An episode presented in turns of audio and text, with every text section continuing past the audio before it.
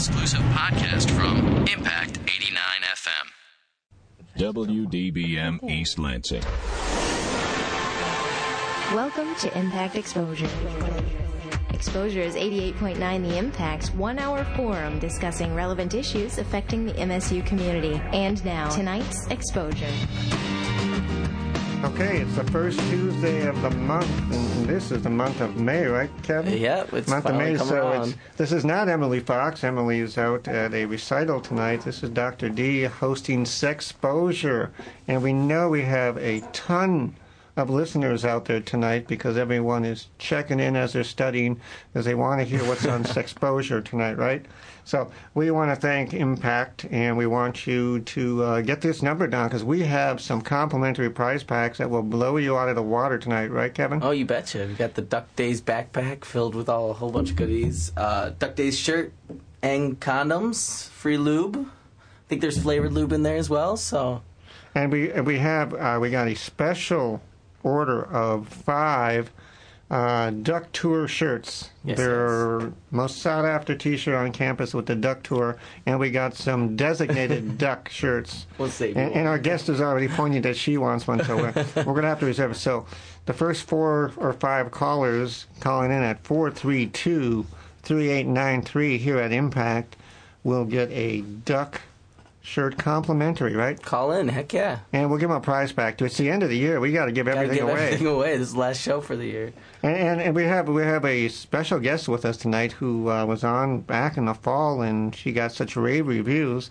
We had to pull her from the classroom, pull her in uh, on finals week, uh, so she can talk about topics that Kevin has just written up, and we're just we're just gonna have fun tonight, right, Kev? Oh, I hope so. So let's go around and introduce ourselves. I'm Kevin. I work at Olin Health Center. Um, with the yep. Sorry, I clapped in the mic. I uh, work in this uh, section, or excuse me, student health services area.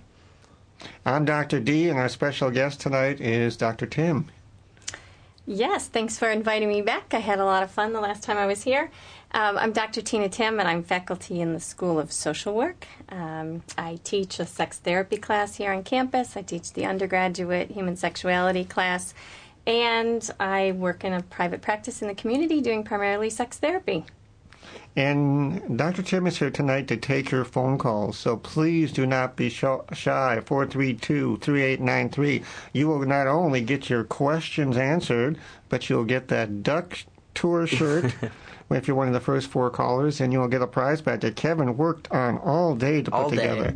And you got to keep Rob busy. Rob's in the control room there, and he's looking kind of bored. And you know, med students they just kind of get bored after a while. So please call in at 432 3893. What's what's the topic they're calling in on though? That's Well, the I know. big I, well, question the I, I, was. I was kind of holding that. I was building up. I was getting The to the climax. You know, Climax. No, Nice. pun. you know when, when Kevin put it, the agenda together and sent it around to Dr. Timm and myself, well, I think we both looked at it. What? What? This is one night's worth of topics, but I got a little over. Ke- Kevin gets a little ambitious. So, so, so the ca- so if you're taking a break from your studies and you want to call in, the question is, what extent will you go to to be sexually satisfied? Yeah. Now, when I first saw that, I'm going, Doctor Timm, what what does it actually mean to be sexually satisfied? Because you know, I've been in the practice a long time too. I've been around for 25, 30 years, and used to teach the class that you're teaching now, the the human sexuality course. And you know, and I get this question a lot. I mean, what is it in your experience when someone says, "I want to be sexually satisfied," or "I want to know what that is," or understand that? What what do you tell them? Well, it's a complicated one because it means something different to You didn't think we were going to start off with an easy one, did you? Right. I know, But- I know. It's such a, a terrible answer, but it really does depend. And I think um, one of the best kind of explanations that I've heard along the way, which I think is interesting, and it, to paraphrase it, it goes something like people are satisfied with the level of sex that they think they deserve. And what that means is that if you have low expectations about your sex life, you might be really satisfied. But if you have high expectations and that's not being met, then you're less satisfied. But it's not where what you're doing or how often you're getting sex or what type of sex is it. It's about your own expectations. If I expect to get sex every day and I expect that sex to last an hour and I expect it to include multiple orgasms and I'm not getting that, then I'm going to be pretty dissatisfied. But if I expect once a week, maybe orgasm every once in a while, and that's that's good enough for me, I might be really satisfied. Well, you know, see, that's funny because but when I saw this saw this question, I'm thinking the quality of one experience when I say sexually satisfied, and Ah. you were thinking quantity about as somebody would think about sex. Am, am I sexually satisfied if I get more than I expected or not as much as expected? It's kind of it's kind of strange the way you answered because when I looked at this question, I'm going. Usually, I get from somebody is. How do I know when I'm satisfied with one encounter? Ah, You know, okay, so it- that does is it have to something end in different. orgasm? Does it have to end in we're both having, you know, orgasms at the same time? Is how do I know when I'm sexually satisfied as one experience? Mm-hmm. Is that how you wrote it, Kev? That's kind of what I was thinking about. And now that you mentioned these expectations, I kind of wonder. Well, um, your expectations are kind of ever growing. I guess you can think. And I, the way I'm thinking when you were speaking was that. Um, as a young person, I guess uh, sexual satisfaction to me would be anything new that I I find interesting or intriguing that I enjoyed or I liked, and that becomes my new the new standard, I guess. It Well, how could do you be know when you're satisfied? Then? I mean, it, what it feels good. I mean, let's be down to it. Like it feels good um, before, after, during. I mean, you were happy with what happened. You remember it to be a good experience, whatever that was during it. So it's based on the moment or based on the total experience. I experience? kind of I See, think I would small argue scale. with that. I would argue with that because I think some people can have sex that feels really good, Mm-hmm. but not have the emotional connection and walk away feeling empty. True. And so I mean, I've talked to women they cry themselves to sleep Mm-hmm. because they didn't. They had the orgasm; it felt good, but they didn't feel like they connected. So how, how do you tell someone then to, to know the the requirements of being satisfied? I mean, what what are, what are the variables that you need to be satisfied? I mean, the sex was good, but I didn't have any emotional commitment, or he's great looking, but I didn't feel like it was satisfying because he didn't say "I love you." at the end. I mean, how do you tell somebody when, you know, think- how to judge whether you're satisfied? it's all about exploring personally. Like you, you're not gonna find what works for you unless you try it out. And I guess you can go with the pros and the cons of everything that you go through. As simple as that, I feel like. But then, that's again going back to your making your new expectations. I don't know, but Well, I, in some ways, I, I, yeah, this is the therapist in me speaking. I, it's not for me to define. It's not for me to tell anyone. It's not. I mean, what I what would really satisfy me is different than what would satisfy someone else. So it's it's self defined, and I think the biggest dilemma clinically, and this is true, I think for some um, younger people, but certainly across the lifespan, is that people don't know and they come in to therapy and they say, "Teach me better sex," and I'm like, um, Do, do they ask you that? Do they ask you well, teach you up, better teach sex, or they they teach you? They ask you how can I become satisfied, or how can I satisfy my partner, or how can we mutually have satisfaction? What, the, what what's the question? And and just so I can tell our callers, four three two. 3893 the question right now at this moment is what extent will you go to be to be sexually satisfied and we have the prize packs and we have the t-shirts the limited edition but what do we uh, clinically, I get a very specific sample of people, and they're not coming in to know how to be more satisfied. They're coming in because they're in a lot of pain, because something's going really wrong. This is accumulated over time. They might be on the verge of divorce. And so they kind of come to me as a last resort. They've tried other things, they've talked to people, they've talked to their friends.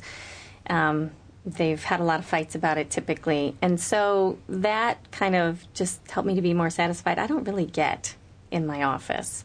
I get people in a much more, a place that includes a lot more pain. Um, so I think we're just talking about a different group of people, probably. You know, there's a lot of people that you know have a pretty good sex life and they want to make it better. They, it's okay, but they want to kind of turn up the volume. It feels like Well, that's more how the population. I mean, we, there, you know, as I look at this agenda now, I'm going, oh, It's a- this is seven hours worth of oh, too much conversation. now. Yeah, Yeah. I'll But, erase it all. but you know, there's as you said, a lot of folks come in to see you that are already in some type of pain, and I would say not small part of it may be physical pain, but most of it is probably Most psychological pain, yeah, that's what I'm More referring to. psychological pain. Uh, but if people just want to come in and say, as Kevin wrote it out, I love how you write some of this stuff out, Kevin. what can you do if you want better sex? You know, my my first thing is okay. That's why I put it what in the the heck is quote better tags. sex? But what, what do we what do you tell them? I mean, you know, I've been doing HIV counseling now for 18 years, and sometimes at the you know at the end of the counseling, Kevin's just starting uh, here at, at the uh, university. Uh, students will ask me, and most times, uh, and I'm going to say Dr. T. I was going to say Dr. T. and Special K and Dr. D, but we'll we'll work this out. They'll, they'll say to me, you know, okay, now that I've got my results, uh, I'm not sure why I'm having sex, and and most times it is women. And they'll say, oh, you know, how do I know how to have better sex, and how do I know how to satisfy my partner, and uh, help me here. All right, so my top three about how to have better sex. Kevin's writing these down. I'm listening. All right, here we go. have my pen. Communicate. Number one, top of the list, be talking to your partner about what feels good, about what doesn't feel good. Don't. Uh, hopefully, there's some safety in the relationship to be able to to say um, without worrying about the other person's ego. Most of the time, in my experience, they want to know they, they want to know what could make it better. And uh, the biggest dilemma that I run into is people who their partner's asking them all the time, you know, what do you want to do? What feels good? What would you like more of? And they're like too shy mm-hmm. to say. Oh yeah. And so communicate. Talk, talk, talk. Well, let, let- let me let me stop it. You you know I probably know you well enough now, and I have enough respect for you to push you on this. That's wishy-washy therapy stuff. No. Communicate. I wait, As a wait, wait. communications But, but it's not that easy. You know it's not that It's easy. hard. So that goes to my second one that I just wrote down. Be brave. Okay. And brave is about taking the risk to talk about it. Brave is about I think this thing would be fun, but you're worried that the, uh, your partner might think you're a pervert for suggesting it. Um, brave is being willing to try new things that you might not have considered in the past. So it does. It absolutely takes bravery. So on the but, but on the, the corollary corollary with bravery is also there's an element of risk in that. Oh, I mean, there's an element of risk where you say, "Hey, I would like to dress up tonight," and the other your partner says, "What the heck are you talking Mm-hmm. about?" I mean, so how does someone how does someone get brave? How do you get brave? I mean, you've said communicate, and you've said brave, you know, and I say that to folks at times. But how do, how do you get I brave, think- Kev? I say fine. Make sure you have the trust with the partner, at least at some uh, at some level. I mean, you're going through these sexual encounters. Hopefully, uh, there's some sort of trust there, and uh, I guess just anchor onto that trust. Personally, I think. Um, Yeah, I think ideally there's a lot of trust in the relationship, but I also think, again, this is going to sound like therapist talk, but it's about holding on to yourself. Meaning that I know myself, I know my body, I'm responsible for my own sexuality. I'm not going to assume that anyone's going to be able to mind read. They aren't supposed to just know um, what works for everyone. And so it's just, and I know you can challenge me on this too. It's, you know, how do you hold on to yourself? It's, it's a complicated one. I think people sometimes know it when they feel it because it's the hard stuff. It's the stuff that makes our heart race because I'm going to take a stand on something that my partner might not just might not agree with. I'm going to um, stand up for something against the majority. I'm uh, going to say what needs to be said. But sexually, it's about um, I own what feels good for me, and I and I own my own pleasure. So your top three are communication, bravery, and owning yourself. And here I thought you No, were, no, Eh, owning myself was a part of the being brave. 'cause Okay, you, so you have, pushed a, me you have a on third. You have a The third. third, the third one's Haven't have yet. fun. have fun. Yeah. It's so it doesn't have to be so serious. Sex is serious. I mean, come on. Oh. You know, I thought your top two was going to be uh, a dildo, uh, mutual masturbation, and lube. No, and you're saying it's no. these psychological things: it's communication, being being brave, and owning yourself, and then having fun. Mm-hmm. What's fun have to do with sex?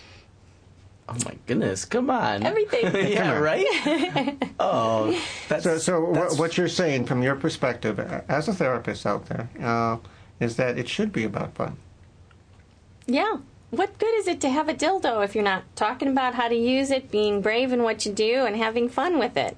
Right. Otherwise, it's just, just, a, just a piece of plastic. You know, there there are, there are uh, tractor farmers in Potterville right now who are overturning the field, going, "What is going on there?" Because you're actually, you know, in a society we're not taught to relate communication and or fun with sex. It's- No, I know we do a lousy job of it.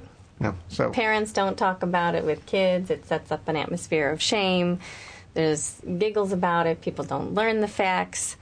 People, eh, yeah, there's all kinds of secrecy about it. So yeah, I mean, people just they don't they aren't taught those fundamentals, and I think it's really it's really important. And it goes back to the basics. I mean, when I teach this undergraduate human sexuality mm-hmm. class, I just go, I go, you know, nuts about how even even body parts we don't teach very well. We make up the cutesy names and we, you know, disguise them as, you know, tatas and wieners and everything else. And and you know what's we call a nose a nose. We call Right. you know eyes eyes. We call knees knees, and we skip over everything in between.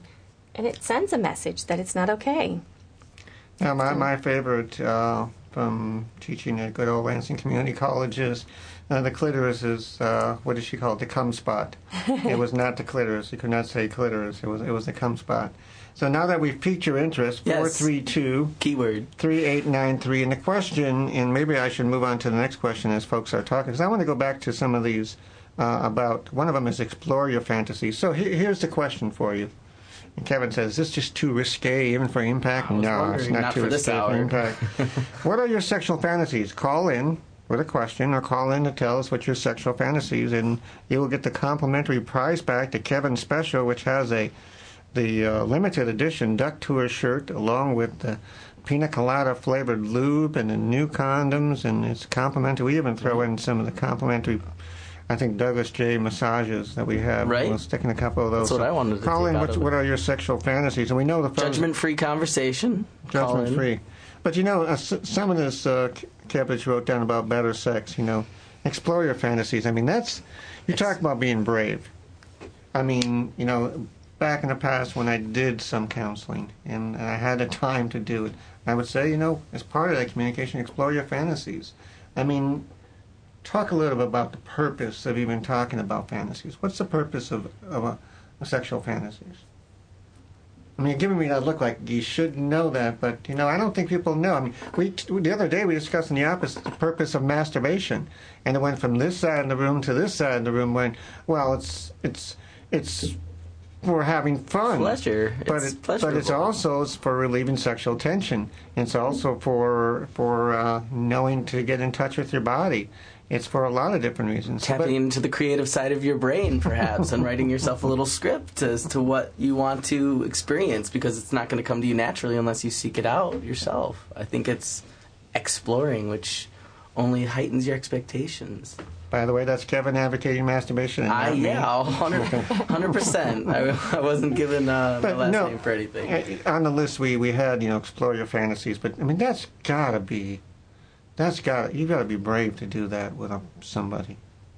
Yes. Yes, that's why bravery's on my list. You got to be able to communicate.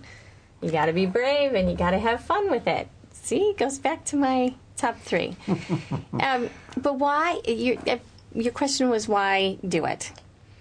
I think, you know, we, you know, a lot of people want that long term, satisfying relationship that's there over time with a partner. And the fact of the matter is, it can get really boring. So how do you keep Ooh, it? nobody wants to hear that. You No. know they want to hear Everyone that. knows that. Everyone do knows that. Exposure. Oh yeah. No, I mean no, not everyone. Oh, but right. statistically, Yeah. you know, sexual satisfaction and marital satisfaction do go down after marriage, particularly after kids. That's you know, normal developmentally, I guess, or for the lifespan. Not that I think people should be satisfied with the fact that it just, you know, does this slow slide into unhappiness. So I want to normalize it in that way, but I also want to send a real message of hope, which is that it doesn't have to be that. But you have to prioritize it. it gets last on the list. It gets last after job, last after kids, last after hobbies, last after cleaning the house, and then people go to bed and they're exhausted. You know you're they don't- demoralizing Kevin. No, no, no, not at all. No, because I you've got to hear the message of hope. I do, I do, and I Uh, you're, you're, you're telling us the passion wanes. As a very- It Very- can if you don't prioritize it. Okay. and I think I mentioned this maybe when we had the masturbation talk, but when it's not common talk, you're not going to bring up it often throughout your day. Um, let alone if you have kids, you're not going to bring it up in front of your kids. And there's only specific times when you're able to explore this area.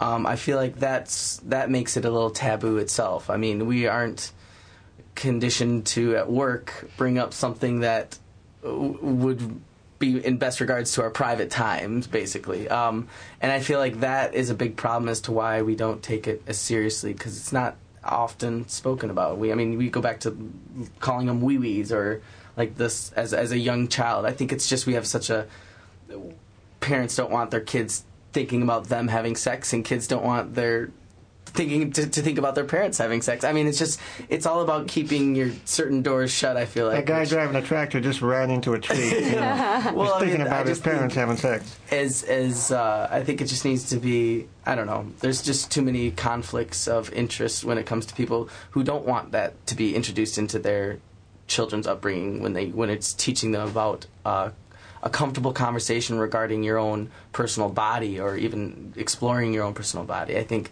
you're just going to have so many different mind different mindsets where it's hard to diffuse all that and get the message out there that it's comfortable and it's normal and it's it should be spoken about. And in fact, call us in. Call in right now. 432-3893 and let's talk about it. If you have an opinion on the topic at hand here, and I don't say that lightly, uh, please call in. The, the question right now, and then you get your complimentary prize back and the duck T-shirt is: What are your sexual fantasies? Now, we started to talk about you know sexual fantasies and the purpose of them, and it, it is. I mean, I think it's it's almost more revolutionary to say that that long-term relationships can get boring. I think people want to expect that it's always going to be, you know, passionate and it's always going to be this. So if, we bring in if we bring in the concept of sexual fantasies into the relationship, that's going to indicate that I'm bored with it, or that you're not fulfilling me, or I'm not fulfilling myself. And my experience in talking to people who actually have shared fantasies and may even act them out, as long as in the safety of, of that relationship, that they find a lot of uh, newness about it and a lot of passion brought back into it.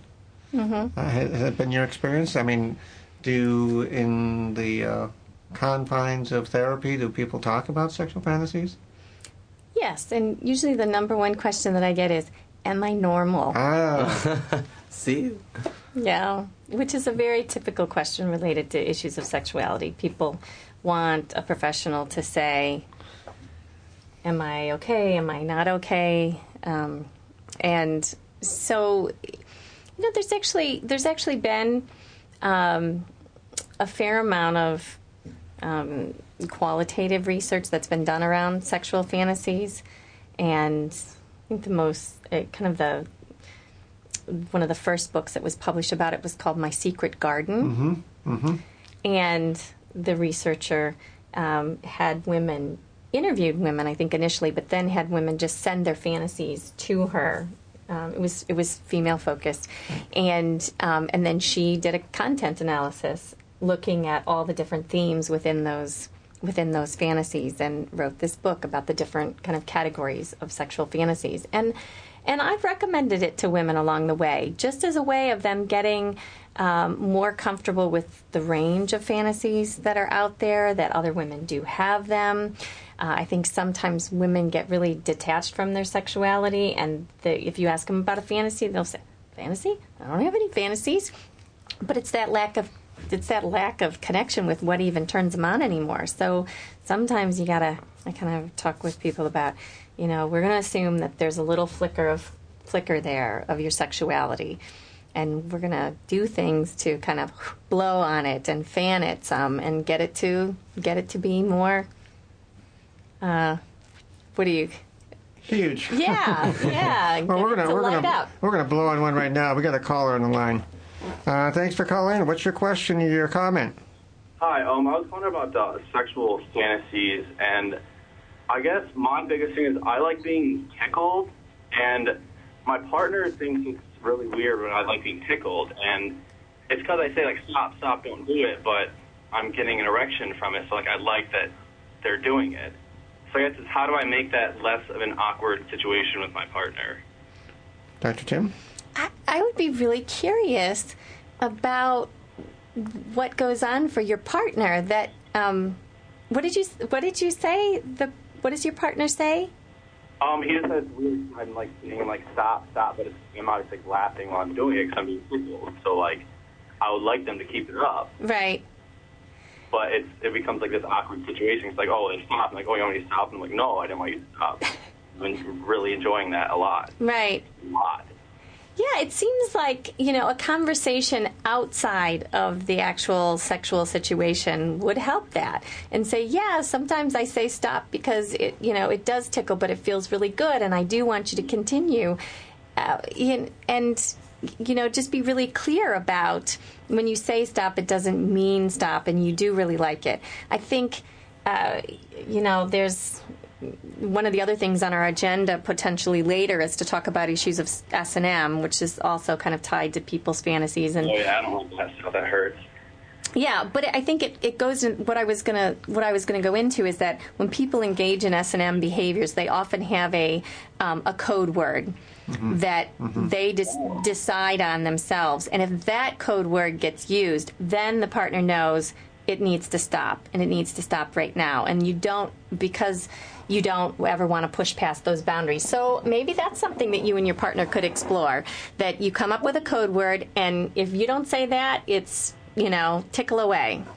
Let, let me ask you, uh, do you feel comfortable having a conversation outside the context of, of sex with your partner about this or not?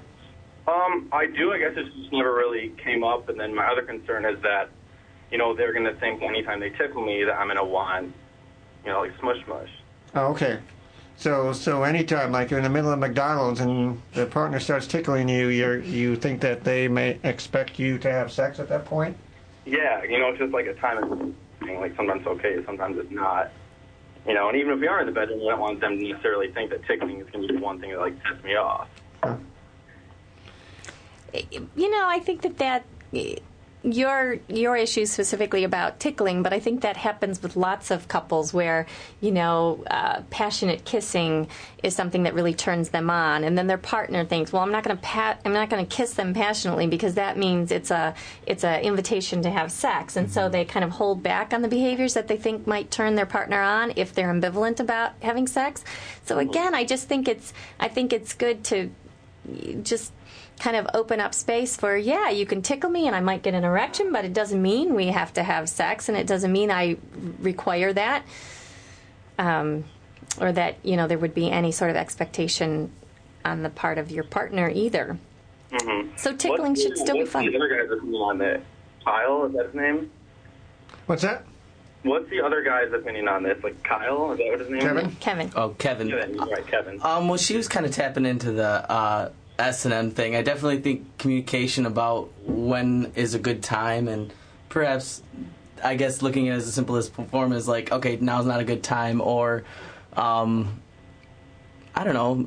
Communi- you had one of your uh, first thing you said was communication is the best thing to get the message across. I guess uh, right then and there, if you're thinking that it's going to take uh, to the next level or next step, then you have to let them know in all serious counts, like, oh, not right now, or at least uh, let them know when a good time would be. I guess is simple. Well, you know, I gave I gave Dr. Timm a lot of static for her, her of her top one of communication, but it really is when it comes down to it. I think the most sensuous thing you can do with your partner is to have that kind of open, vulnerable communication. It's not easy. It is not easy, especially outside the context of of what you sometimes prescribe as the bedroom and or the, the sexual dance theater. And we don't want to take communication outside of that because it's only there that we want to have it. But uh, we do appreciate your call. Hang on the line. We're Can going I to get. just say one more quick thing? Sure. I just want the caller to know that when when he initially said, you know, that that's what was arousing, that I, I had a big smile because I think it's so sweet. and I think it's really a fun thing that could be, uh, a, you know, really, really used um, appropriately within the relationship. Yeah, definitely. Me too. Thank you very much. Thank you. We'll You're put you on hold. Hang on a second. It brings up, you know, I think an issue that might seem extremely personable to him and personal to him, but it's an issue that I think a lot of couples have about how do I know that, you know, if uh, I go home and kiss my wife a certain way, that she's going to be, no, no, I don't want to have sex. And, and I've actually, uh, you know, heard that before. People go home and they start something that usually leads to sex, but it doesn't have to lead to sex. It doesn't have to be the initiator. But unless you communicate about it, it's like, no, don't passionately kiss me like that because I'm not in the mood for sex. Well, no, I, I just kind of wanted to give you a nice big Right. wet kiss. Right, right. and so it, You're in the moment. it's tough. But yeah, 432 3893 if you have any questions or comments on the topics we're talking about. Well, go ahead. Oh, I was just gonna say we kind of tapped into the S and M and uh, creating a comfortable environment and or a comfortable word where you know certain things are, and I guess that's what I put the whole this whole second page of the agenda was regarding. I'm, I'm not S- skipping S&M. over. I'm not skipping over Oh, I wanted to make erogenous sure we zones. talk about I- it. we, we got Dr. Timmy. I want to. I want to ask her Oh. about the erogenous zones for a minute. Then Oh, we'll, great. We'll Let's- jump to the let's S&M. jump back then. I mean, people people talk about erogenous zones and, and the difference between sexuality and sensuality. I mean, can you can you tell our listeners how you would describe the difference between sensuality and sexuality, if there is a difference? Oh, I think that um, there certainly can be a lot of overlap, and I like it when they go hand in hand. But typically, um, sexuality feels like it's more about the behavior for me, actually, what people do. And sensuality feels more about, like it's about the overall experience. And, as the name would imply, the senses that go along with it. And I think so, you know, one of the things that I do when I work with couples is teach them mindfulness exercises because that helps them to be more sensual. They get very goal focused and they get focused on the behavior and What, the end what kind goal. of an exercise? Well, just you know, really reorienting them to um, to being mindful of all five senses and how all five senses can be useful in being a turn on. People, you know, obviously know that touch is a big one of the one of the five senses, and that that's the one that gets used all the time. But you know, I encourage couples to set an atmosphere when um, they're together with their partner that it does include sound and, and um, whether that's music or silence or whatever it would be, um, that taste would be a part of it, not just tasting each other's body, but you know, people incorporate food and uh, the overlaps and the parallels between sensuality in eating and sensuality in sexuality. There's lots of overlaps with that. And I always think it's interesting um, how some people's behaviors and attitudes around food are directly correlated with their behaviors and attitudes around sex. So people that can't enjoy food and they just kind of see it as um, the means to the end, like let me just do what needs to be done to nourish my body. They'll oftentimes have sex in very similar ways, like let me just get to the orgasm, but I'm going to skip all the the pleasure that get you know that leads up to that. So I think it's interesting, and I often use a buffet example with couples that you probably know people, and you, they go to a buffet where there's a hundred different items on the buffet, and they eat the same darn thing every single time they go. And I used I'm to like, be a picky eater, so yeah. but that's what's great about a buffet is that you can try little Right. tiny bits of things to kind of expand your expand your Palate. senses and your palate and um, but again, you know, I, I think that's what I try to encourage people to do. They they get to be kind of one trick ponies. They have sex in one way, in one position, in one place in the house, on one day of the week, and they're missing the whole buffet. What do you think about priority though? Do you do you often get cases where sex is not a num- like a priority of theirs All the time. And that's maybe Most of the time. Most of the time, that's the problem. Okay. Yeah. Okay. Or like I said, it just uh, it becomes there's so many minefields around it that they kind of end up avoiding it Mm-hmm. um, more than more than anything. So, you, so, so I'm seeing that your new book is going to be called the. Uh, I mean, we always talk about intuitive eating, so it's going to be intuitive sex Maybe. or maybe. the, the sexual buffet. yeah, the sexual buffet. Now that has a There certain ring to it. I like it. Well, I mean, like that. You know, we talked. We talked for you know, I think uh, 25 years in the class. We talk about sensuality and how important it is, and that you know, of the 5,000 different exercises I've done in the in the human sexuality class, where I've asked people to, what is the most sensuous thing that uh, enhances your sexual experience and what detracts from it? Over doing that 5,000 students, you know what two t- came to the top of the list on both of those? touch and smell Mm-hmm. was the biggest enhancers. Touch and smell were the biggest detractors. Isn't that Uh, interesting? doing 5,000 different. It was good smell and bad smell and uh, adequate touch, satisfying touch, and not enough touch. It was after doing those for you know 25 years, always come the sensuality part would come to the top, and it's really. They say if if you've been around babies long enough and you and you've had your own, you know that babies you usually find things by either smelling or touch. That's how they kind of discover the world, and, and we kind of lose that. So Right. uh, I always say that we've we've as a society have lost the fine art of, of kissing. Number one. Oh, sure. I mean, the uh, that's really kind of been taken for granted, as as some people say.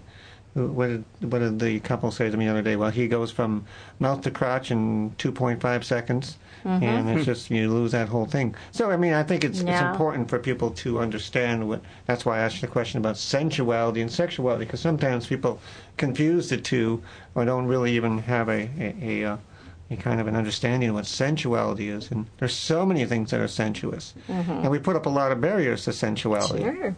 Which I'm sure you see. Did you ever used to ask your students um, uh, what is their what they think is their biggest sex organ? Well, we, yeah, brain. and the guys were. Oh, I got it. Ding ding ding ding ding. You know, people's mind uh, and go, you know, oh, you know, she's talking about the penis, you know, or breasts or something That's where the like guys that. usually go. Okay. But it's, a- I it's did not. absolutely, it's absolutely what's between your two ears Yeah. that that determines what um, what is arousing to you and and what isn't. So, um, and people, you know, I think the other thing that I that I sometimes ask students is, do you think you can have an orgasm without touching your genitals? They're like, no. And then I ask, and then I ask men, have you ever had a wet dream? And they're like, yeah. Wow, loophole. Yeah. and women also have ve- sexual dreams and can have orgasms um, in their sleep without touching their genitals. And I mean, how interesting is that? That when the external gonna say, controls and the conscious subconscious. things, yeah, when when there's no kind of inhibitions, that you know you can tap into your sexuality in such a powerful way that just thinking sexual thoughts can um, can make you have an orgasm. So how do we find that clarity then? Well, I, I- I think I, I would love to. I mean, uh, in the fall we'll do another one just on mindfulness and, Yeah. and, and and sexual behavior and sexual thoughts because I think that alone uh, will help a lot of people. It's really just being mindful about what you're thinking, what you're doing, how's it going about. But if four three two three eight nine three, if you want to call in and tell us what you think arousing is. Please let us know. We have we have complimentary prize packs that Kevin's just wanting to get rid of with the the Duck Tour shirts. Four three two three eight nine three. Tell us what's arousing to you. So I know I know. fantasies, role playing. I, I know. you- I know you're dying to get to the S and M question because we we've had it for a long time. You know, there was a. I used to start off the the S and M discussion in the human sexuality course with a uh, a column from Ann Landers that that uh, now is about 25 years old and, and it starts off like this. It says, "I have to tell you about the neighbors. Uh, I went over and I heard this blood curdling scream coming from the neighbor's house." And I ran over to the neighbor's house, and I, I want to know what to do. And I ran over there, and I walked inside, and I ran upstairs, and I found the, the, the, the neighbor lady tied hand and foot to the bed, and I found uh, her husband out cold on the floor with a Batman cape and mask on.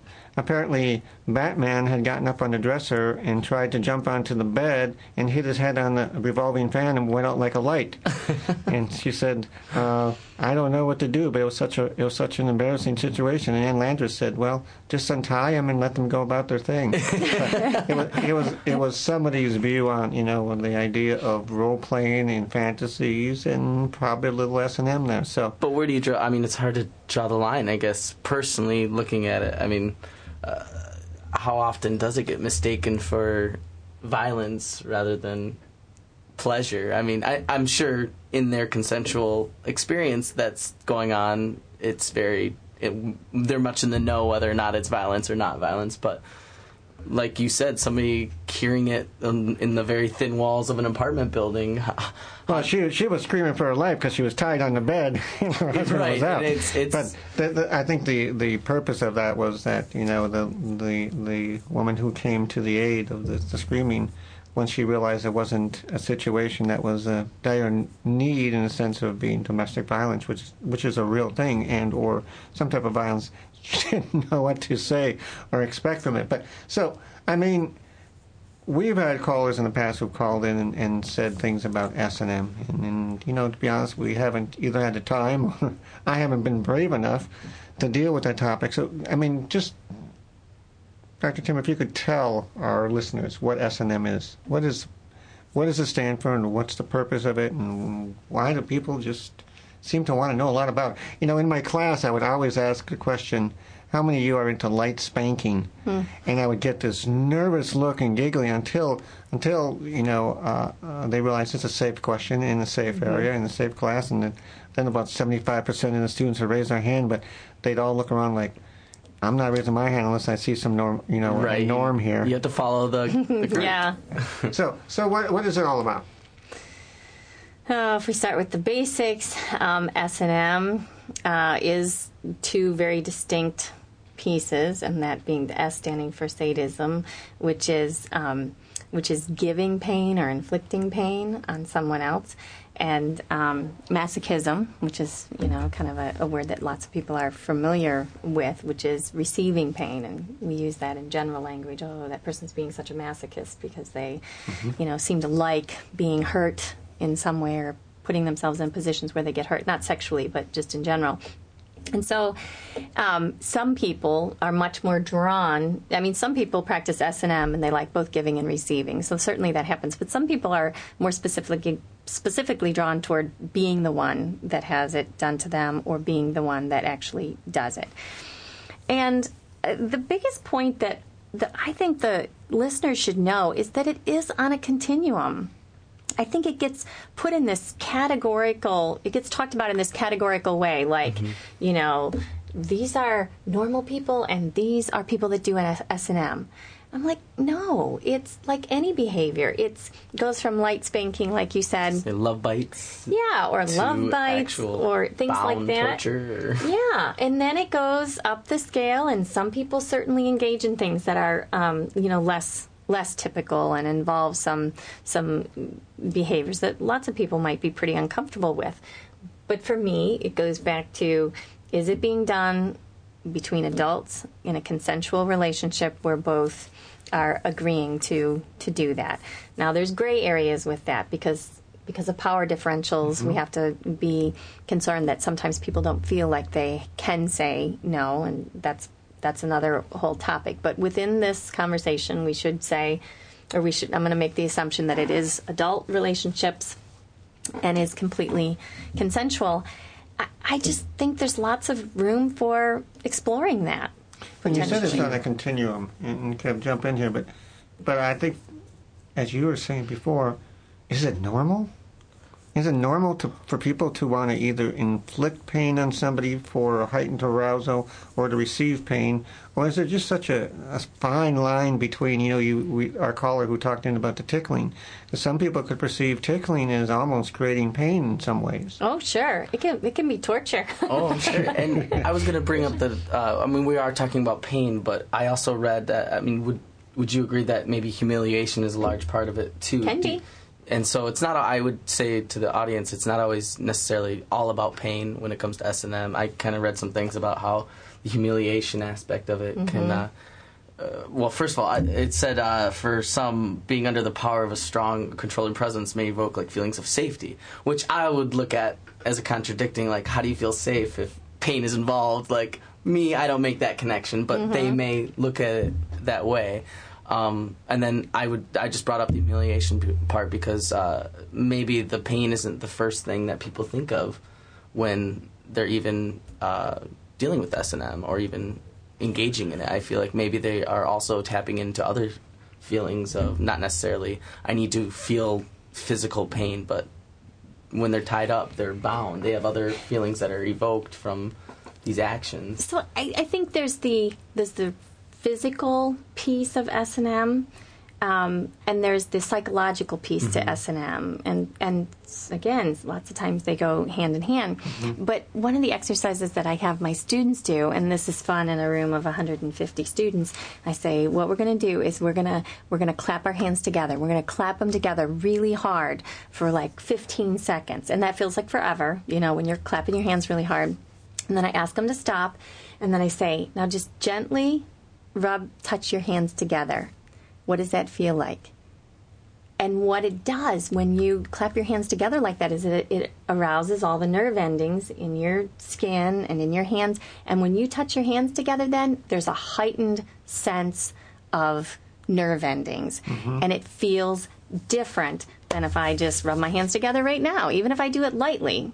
And, and so I think students kind of it, it helps them, you know, again to see the continuum. I mean, I'm not tying anyone up when I do that, but you know, when you when you um, you know hit your hands together, it does increase the sensitivity, and people are like, oh, you know, maybe just have just a few more degrees of awareness why some people might do that, and why it might arouse the nerve endings in a way that then when you t- lightly touch it feels like a whole different experience for them. So you're actually giving, I would say, a rational explanation why some people are involved in light spanking and actually can find arousal from that. Because, you know, in my experience, when you talk to people about it, they have this bit of a, you know, you know, look on my, if you could see the look on my face, and they go, you know, I, I, I get Cringing some, I get some arousal out of it, but I don't quite understand it, and it's mm-hmm. embarrassing, and I'm a little bit afraid of it, but I kind of like it. You want but I don't know why I like it.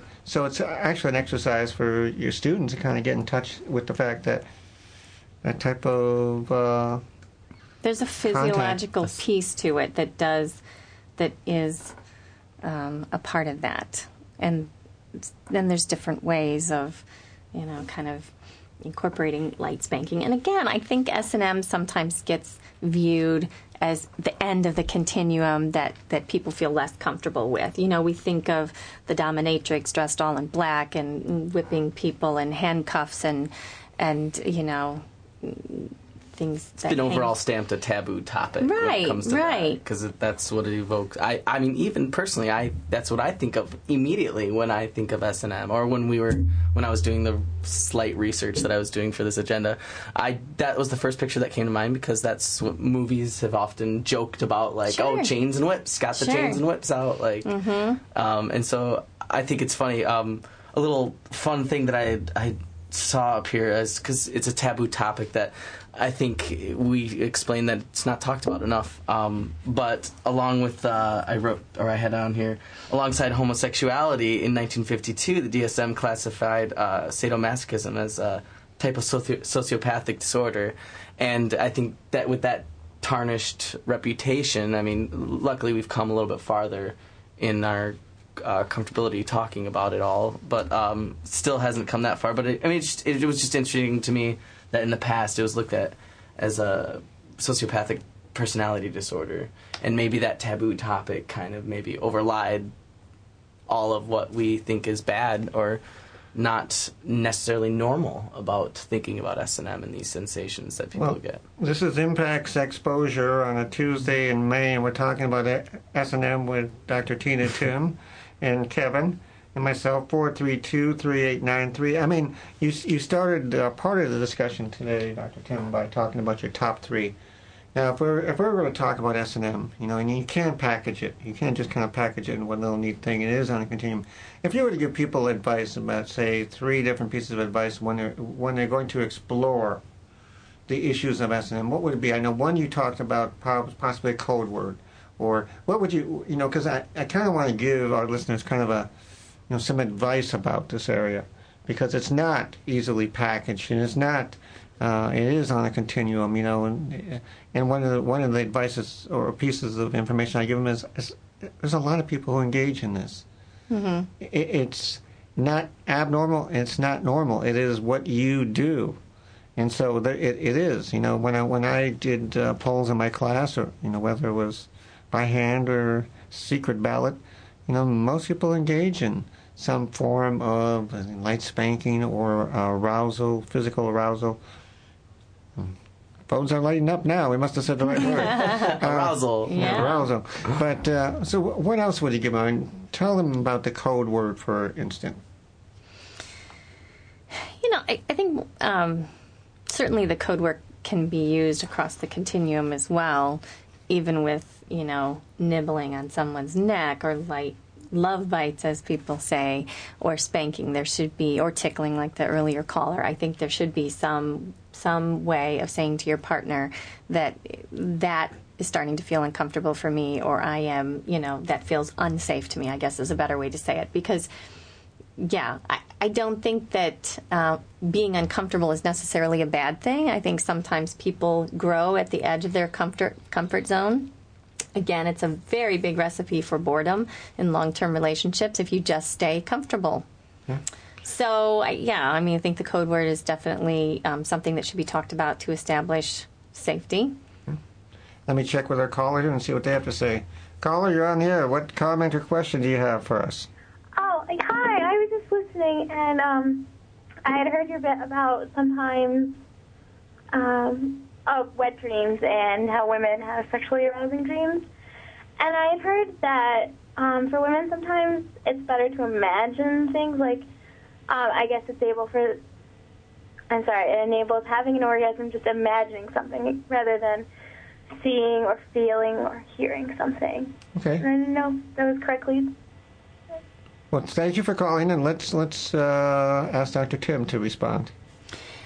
I wouldn't say that it's an either or, um, which is kind of what your question made me think that, you know, fantasy is better than seeing, touching, feeling. If you can get all those cylinders firing together, that's, I think, the most powerful. So if you can be thinking sexual thoughts or including sexual fantasies and things that are arousing to you, incorporate that into the touching, feeling, seeing, smelling um, type of things that you're already doing, I think it can be very, very um, powerful.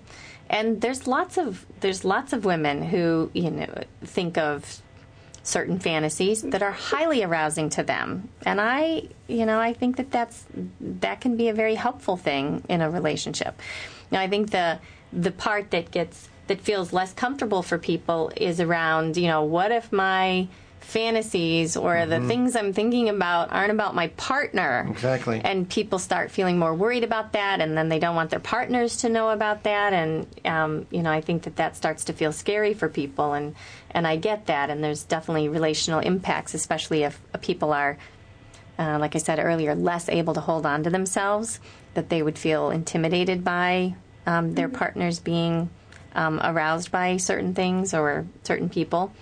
That said, I also want to reiterate for any of the listeners out there that if you're using any sort of fantasy to get aroused that does make you uncomfortable, um, that I do caution you the more you use that fantasy, the more arousing it will be over time. And it sets neural pathways that really make that potentially your go to fantasy.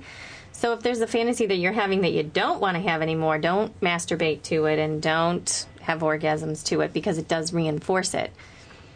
You know, again, mm-hmm. that's that's for people that are thinking about things that are actually troubling to them or that they don't want to be thinking about. Well, caller, if if I can ask you, and and you, you can you can decline to answer, is was your concern, uh, as Dr. Timm said, more about having fantasies about someone else while you were having sex with a partner, or was it more just having fantasies in general when you're having sex? I think it's more about having fantasies with someone else. Um, I feel like fantasies um, with a partner wouldn't really be a big deal. Okay. Um, but I think it's just that that aspect of oh, it's something new and different, and I, the what if aspect of it that makes it exciting. But it's kind of like you had said, kind of like taboo to think about it while you're with someone else. You know what I mean? Yeah, I, I do know what you mean. I, I think I've uh, uh, heard that several times over the years from people say, "Is it normal? Is it all right for me to have fantasies about somebody else while I'm having sex with my partner, my husband, my w- lover, whatever?" And I'm not sure uh, how to answer that. It's hard to disclose something that personal to. I mean, that's like a fear with anything that's really personal to yourself or your own personal thoughts. You don't want to divulge too much to somebody in fear of judgment. And I feel like uh, that's where a lot of that fear comes in. But of course, you had mentioned, caller, that there's an excitement about this unknown too. Um, and it depends on the, I think, the uh, experience or the person too, where uh, it might not be as exciting, and that's where it can be hard and difficult to divulge this personal information. And so, I think it also depends on who the person is that you're fantasizing about.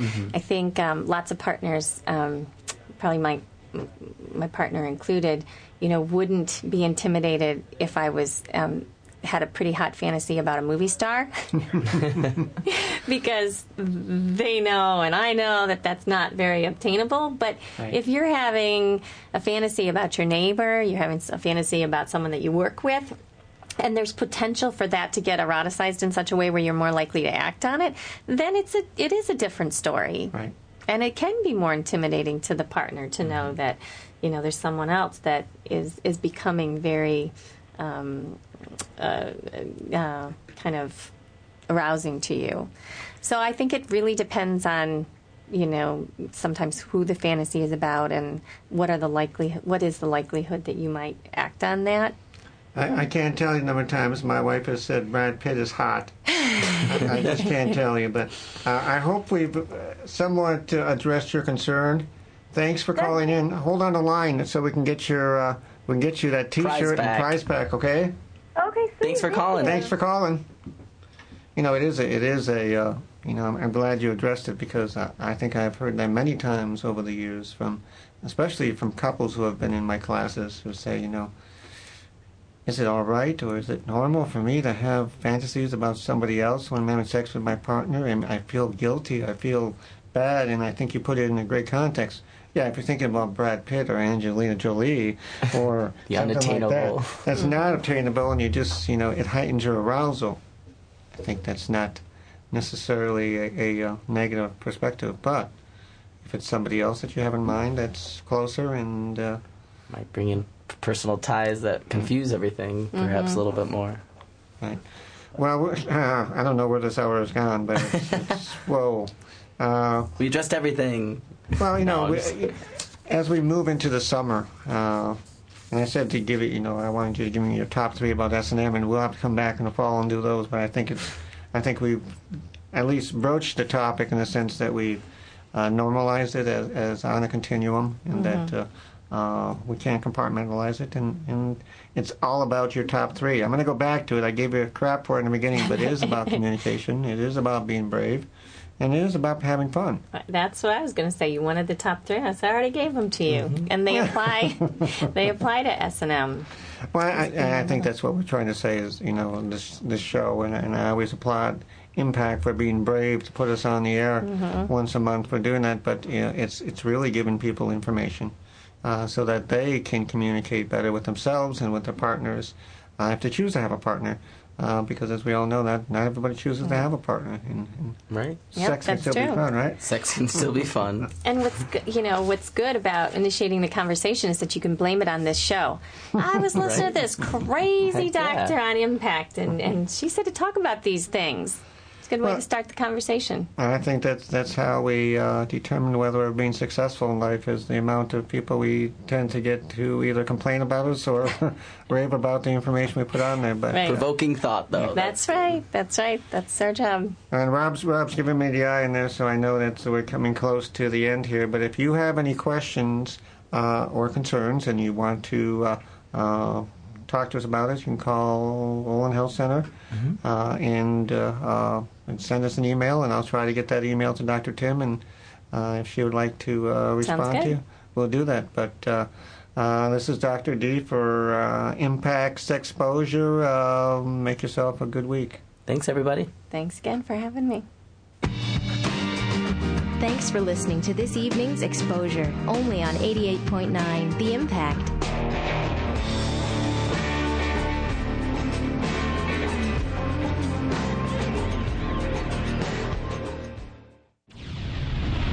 Exclusive podcast from Impact